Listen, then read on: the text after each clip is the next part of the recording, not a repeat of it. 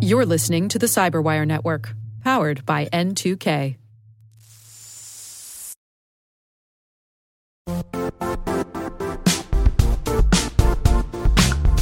Don't struggle to align your organization's cybersecurity with business risk. Get the only solution that goes beyond reacting to threats with vulnerability and risk monitoring. You need the next evolution of MDR, and only Critical Start delivers it. Critical Start doesn't just monitor and respond to threats. They put you in control by detecting suspicious activities, quickly responding to contain threats, and identifying your most critical assets and protecting them against vulnerabilities and exposures. With continuous visibility, expert guidance, and measurable risk reduction, Critical Start has redefined what it means to manage cyber risk. Demonstrate provable security maturity to your leadership while positioning your program to achieve the greatest risk reduction per dollar spent. Stop fearing risk and start managing it with Critical Start. Visit criticalstart.com and request a demo today. That's criticalstart.com.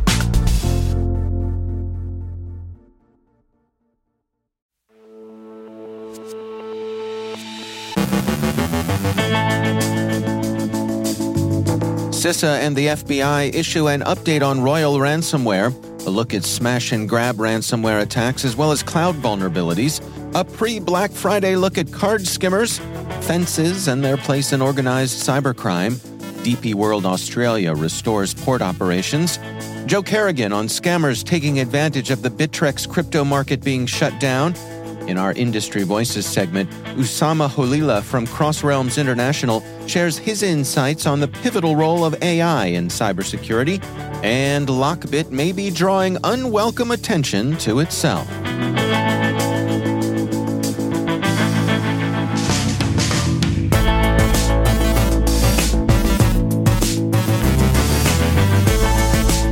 I'm Dave Bittner with your CyberWire Intel briefing for Tuesday, November 14th, 2023.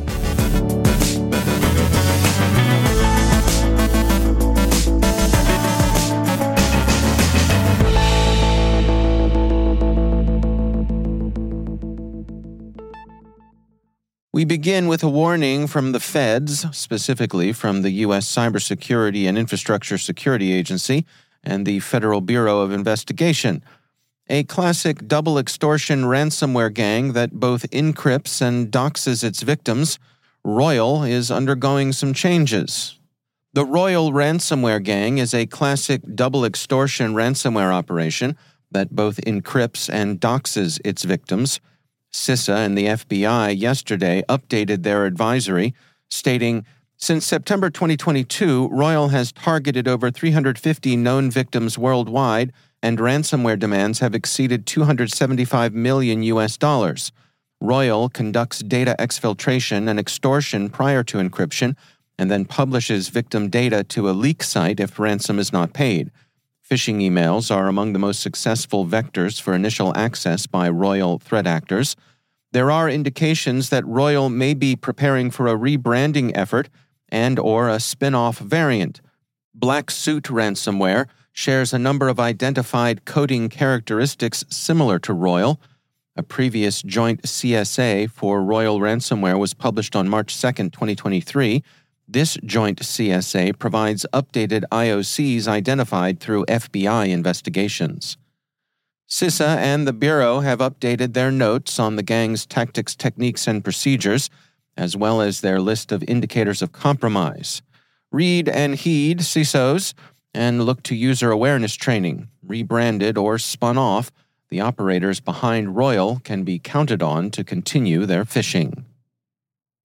Sophos has published its 2023 Active Adversary Report for security practitioners, noting a precipitous decline in dwell time for all attacks.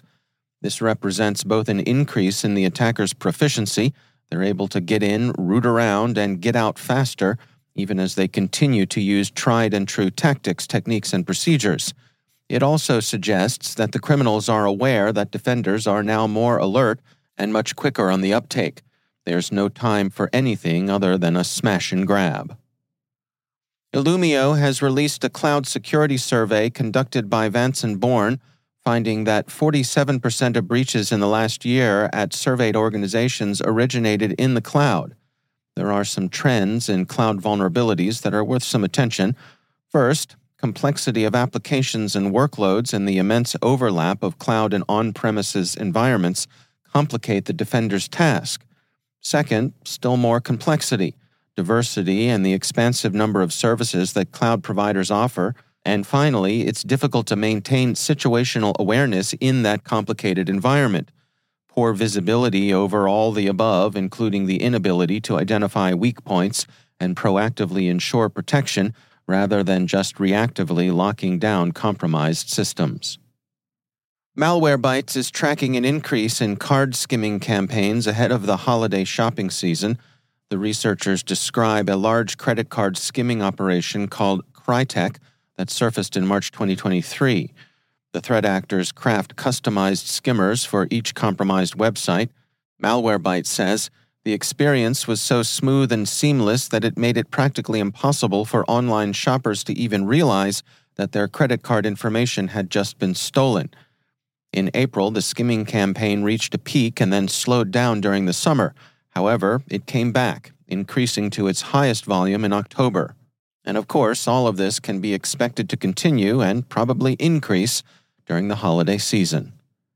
It's not just card skimming either, there's also an increase in organized shoplifting. A report from Nisos looks at cybercriminal fences involved in organized retail crime. The researchers note ORC is separate from typical shoplifting committed by individuals stealing goods for personal use. To acquire products, an ORC enterprise typically steals large quantities of merchandise from stores or cargo locations to resell online at independent locations or through other retailers. It works because of the widespread and largely unregulated aftermarket for stuff that thrives online. Nisos says it all comes down to the fencing, stating, the success and endurance of ORC relies on the fencer's ability to sell stolen merchandise to consumers who are either unwitting or apathetic to the product's origin and acquisition. A review of court cases showed fencers are often the top individuals in smaller or less complex enterprises, while larger enterprises may involve senior individuals who help divert and clean stolen goods before resale. DP World Australia has reopened port operations as its investigation into the cyber attack the company sustained Friday continues. There is so far no public disclosure of the precise nature of the incident, and no known criminal group appears to have claimed responsibility. DP World did issue a statement to its various stakeholders in which it said a key line of inquiry in this ongoing investigation is the nature of data access and data theft. Bleeping Computer points out that data theft is typically a concern of extortion attacks, but there's been no public acknowledgement that the incident involved ransomware. In any case, a concern about data loss would be prudent in any victim of a cyber attack. And finally, has Lockbit maybe gone too far with its recent attacks? The Washington Post comments that Lockbit's attack against the Industrial and Commercial Bank of China's ICBC Financial Services Division may backfire against the gang. Lockbit is generally regarded as operating under the tolerance and effective protection of the Russian government Lockbit says that it's based in Amsterdam and that it's a group of disinterested criminals without political purposes and interested simply in financial gain. It's got a plausible case for financial motivation, but the group's Russian identity isn't in serious question. It operates effectively as a privateer, free to attack where it will as long as it avoids Russian targets. It also runs an affiliate program in which it licenses its malware to other criminal franchises. U.S. and especially Chinese authorities are unlikely to ignore or overlook the attack on ICBC. Prominent members of the Chinese Communist Party lost money in the financial turmoil that followed the attack, and China is likely to take enforcement action against the gang. Russia may have been embarrassed by an attack against a country that it's assiduously courted as a wartime ally, and it's not impossible that Russian security services might make a gesture against Lockbit with a round of arrests. The Post lists some other possibilities surrounding the attack. Russia may have approved the attack as retaliation for Chinese cyber espionage. Lockbit may have imperfect control over its affiliates and is brazening out the attack to avoid losing face in the underworld. Or the Russian government's close relationship with cyber gangs may be fraying under the pressure of the war against Ukraine.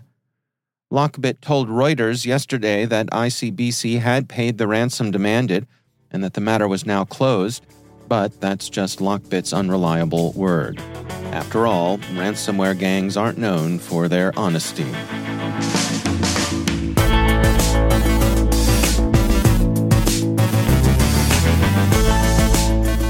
Coming up after the break, Joe Carrigan on scammers taking advantage of the Bittrex crypto market being shut down in our Industry Voices segment, Usama Houlila from CrossRealms International shares his insights on the pivotal role of AI in cybersecurity. Stay with us.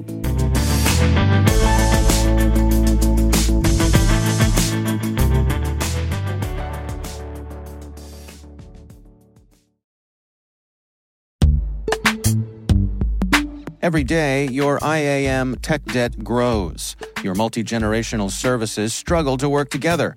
Building an identity fabric can fix this. It makes all your identity tooling stronger and allows you to connect any app to any service you want to use with zero coding, zero maintenance, and zero app downtime. Strata's identity orchestration platform separates the identity logic from your applications so you can optimize existing IAM tools and manage them in a single control plane. Now, every vendor, standard, and architecture work together. In short, building your identity fabric means you can secure your non standard apps keep your complex access policies, retire outdated IDPs, and modernize in record time. So build your fabric with Strata Identity and get rid of tech debt for good. Visit strata.io slash cyberwire, share your identity priorities, and receive a pair of AirPods Pro. Offer valid for organizations over 5,000 employees. Connect today at strata.io slash cyberwire.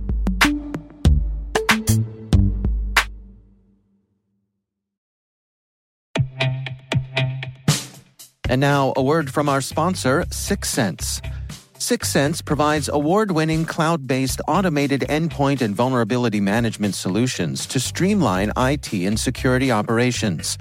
With its advanced platform, businesses gain complete visibility and control over their infrastructure, reducing IT and security risks and optimizing operational efficiency. With Syxsense, you'll get real time alerts, risk based vulnerability prioritization and remediations, and an intuitive automation and orchestration engine so you can focus on your core business goals confident in the knowledge that your enterprise is secure, compliant, and running smoothly. To learn why enterprises choose Syxsense, visit syxsense.com.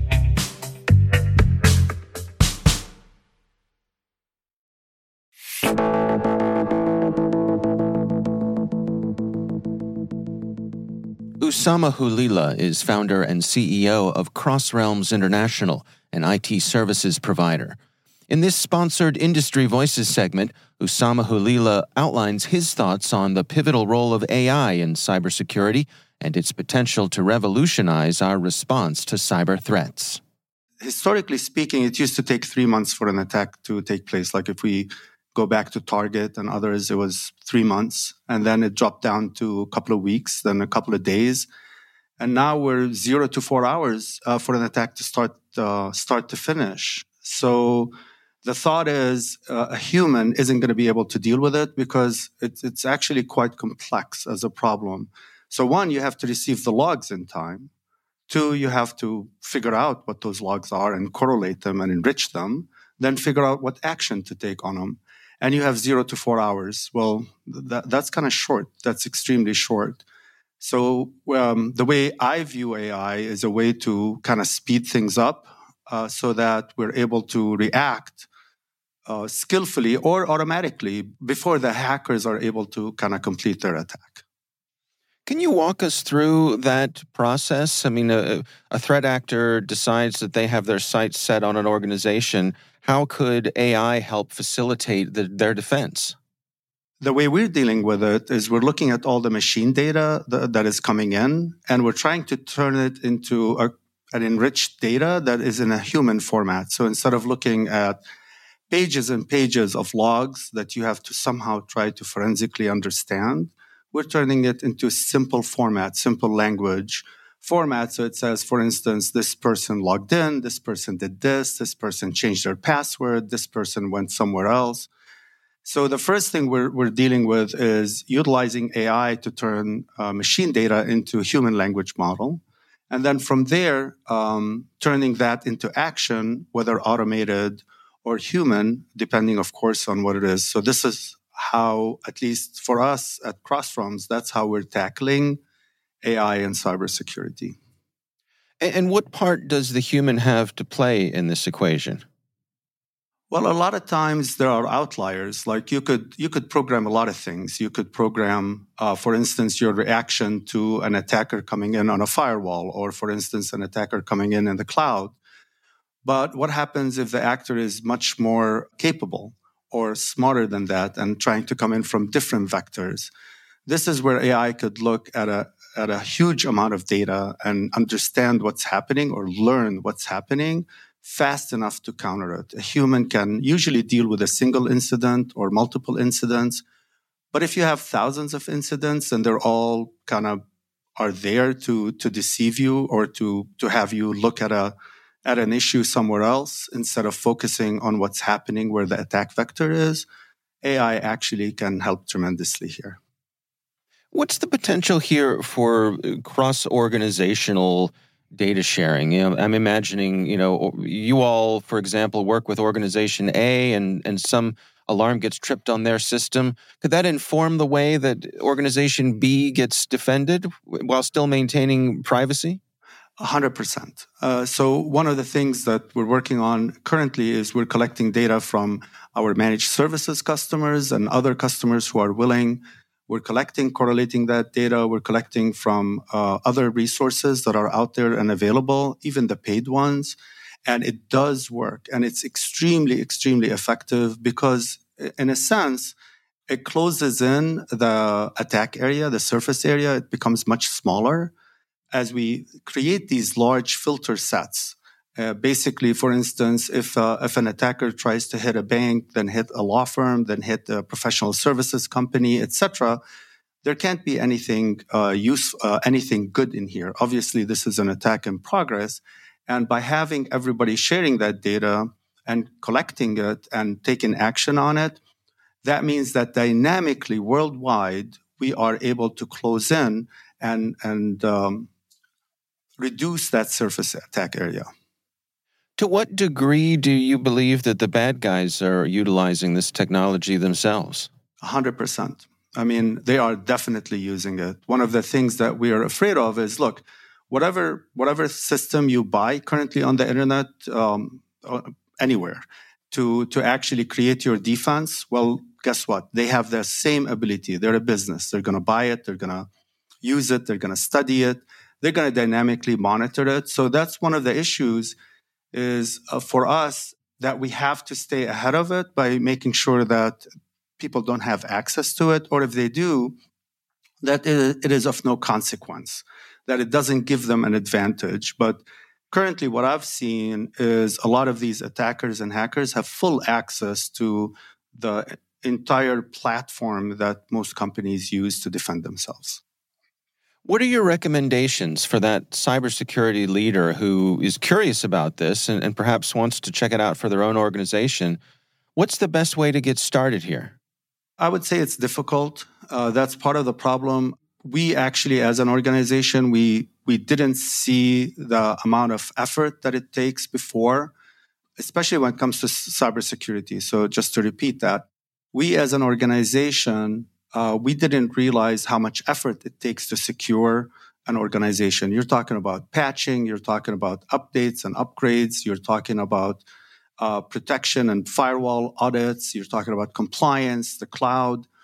It takes a lot of effort to do it. So, uh, those are the basics. You have to do that first.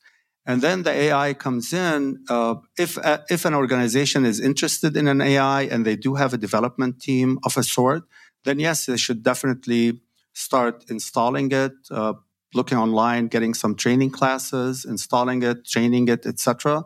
But it takes a lot of effort. The team that we have currently working on it uh, at Crossrealms is like almost 12 people, and it's a it's a slug.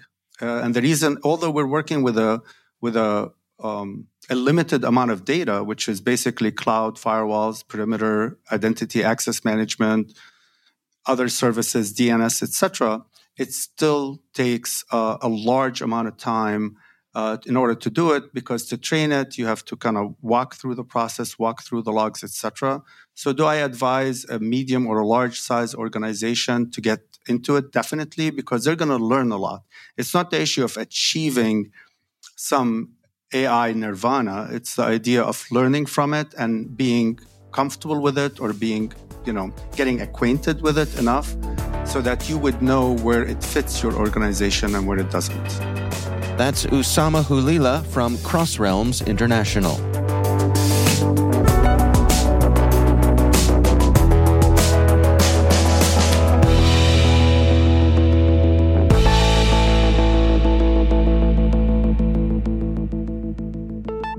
And joining me once again is Joe Carrigan. He is from the Johns Hopkins University Information Security Institute and also my co host on the Hacking Humans podcast. Hey, Joe. Hi, Dave. Uh, saw a story about some research that the folks over at Abnormal Security were doing here uh, about some scammers trying to take advantage of, I guess, some news news about the Bittrex uh, crypto market being shut down. Right. Uh, unpack what's going on here for us, Joe. All right. So this is some research from Mike Britton, who is the writer of this Abnormal report. Okay. And Abnormal being the company name, not the Abnormal report. Right. Uh, so what happened was there was a company called Bittrex that started trading cryptocurrency, and they were doing that in the U.S. And the Security and Exchange Commission said, uh, the SEC here in the U.S. said, no, you can't do that. Now you're an unlicensed security uh, dealer. Okay. So they shut down in April, and they this, so they didn't. It wasn't like FTX where there wasn't any money there. The money was still there so they said to everybody, okay, you have until August to get your money out. Hmm. And they sent emails out. And by the time the deadline rolled around, uh, which was the end of August, something like 77% of these accounts had less than $100 in them. Okay. Meaning that everybody who had gotten their money out essentially had the opportunity and took it to go get their money out of the account. Okay. So these phishers in October, well after the deadline, sent another email saying, last chance to get your money out. And it was a essentially just a credential harvesting operation. So they sent the email pretending to be someone from Bittrex. From Bittrex, and they sent it to Bittrex uh, in, in people who had Bittrex accounts. Okay. But mostly students, because huh. a lot of them were academics. I'd like to know where they got the mailing list. Hmm. That may be public information. I don't know.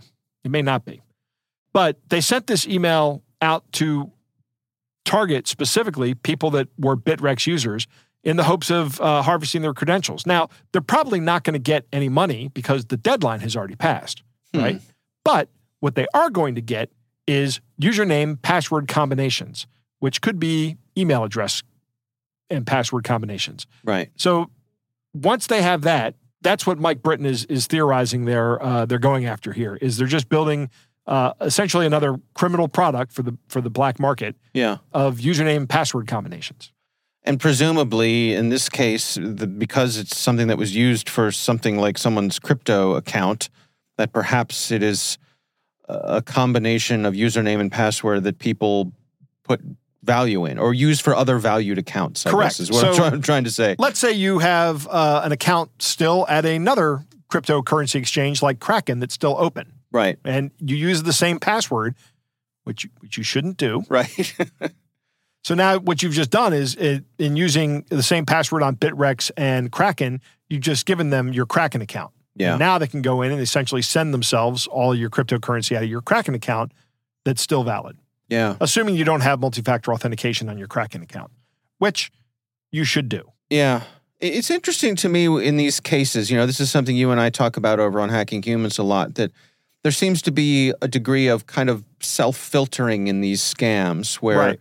you know, you uh, certainly within the mix of folks who are active with cryptocurrency, there's going to be a certain number of them who are unsophisticated. Yes. And the way that this scam works, it seems to be coming at them in a number of directions to take advantage of their lack of sophistication. Right. Like number one, it's just a typical phishing scam, right? Right, Uh, right. Credential harvesting scam. Number two, it's after the deadline has expired hmm to withdraw your funds, and well, I guess those are the two big ones. Yeah. Uh, so it's it's yeah, you're right. It does target people with a certain lack of sophistication in this. right. Um, you know, I, I say this on hacking humans frequently, but when you're investing in crypto, don't do that unless you can afford to take whatever money you're going to invest in crypto out into the street and light it on fire. and you know, because we don't know where this is going. I mean, it may it may be the currency of the future. Yeah. Uh, it may not be. right. So, you know, it, it is a high risk. Um, even if you know what you're doing, it's still a high risk investment. Yeah, yeah, yeah. It's interesting. Uh, th- they say that the perpetrators here were fairly sophisticated in the emails Right. uh, that they no sent out. grammatical errors in the emails. Yeah, Yep. yeah. Which makes me wonder. You know, are we we talk about it being in this uh, large language model world now? Uh, is to what degree is that contributing to the ability for these phishers to get their stuff through to people? Yeah, it has all the hallmarks of, of a legitimate email on it. It's got the Bittrex logo and everything. Yeah, Um, uh, the only thing is that it says "Dear Bittrex user" at the top, so it's kind of a generic email. right. Hmm, Interesting. Yeah. All right. Well, again, the uh, research is from the folks over at Abnormal Security. Uh, Joe Carrigan, thanks for joining us. My pleasure, Dave.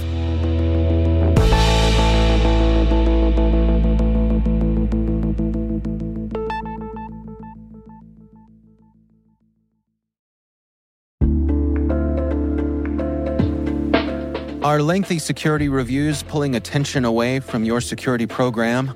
With the largest network of trust centers, Vanta can help you streamline security reviews to win customer trust, save time, and close deals fast.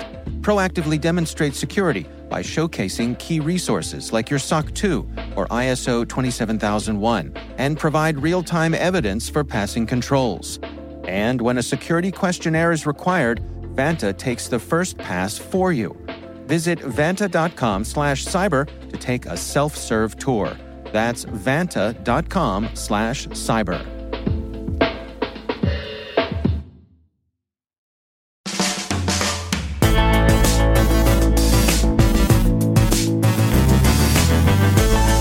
And that's the Cyberwire. For links to all of today's stories, check out our daily briefing at thecyberwire.com. We'd love to know what you think of this podcast. You can email us at cyberwire at n2k.com. Your feedback helps us ensure we're delivering the information and insights that help keep you a step ahead in the rapidly changing world of cybersecurity. We're privileged that N2K and podcasts like The Cyberwire are part of the daily intelligence routine of many of the most influential leaders and operators in the public and private sector, as well as the critical security teams supporting the Fortune 500 and many of the world's preeminent intelligence and law enforcement agencies. N2K Strategic Workforce Intelligence optimizes the value of your biggest investment, your people. We make you smarter about your team while making your team smarter. Learn more at n2k.com. This episode was produced by Liz Irvin and senior producer Jennifer Iben. Our mixer is Trey Hester with original music by Elliot Peltzman. The show was written by our editorial staff. Our executive editor is Peter Kilpie, and I'm Dave Bittner. Thanks for listening. We'll see you back here tomorrow.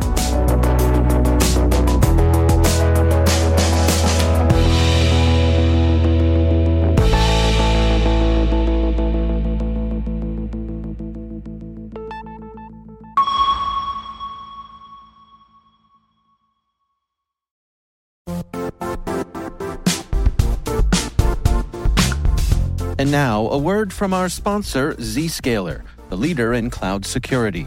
Cyber attackers are using AI in creative ways to compromise users and breach organizations. In a security landscape where you must fight AI with AI, the best AI protection comes from having the best data. Zscaler has extended its zero trust architecture with powerful AI engines that are trained and tuned by 500 trillion daily signals. Learn more about Zscaler Zero Trust Plus AI to prevent ransomware and AI attacks. Experience your world secured. Visit zscaler.com slash zero trust AI.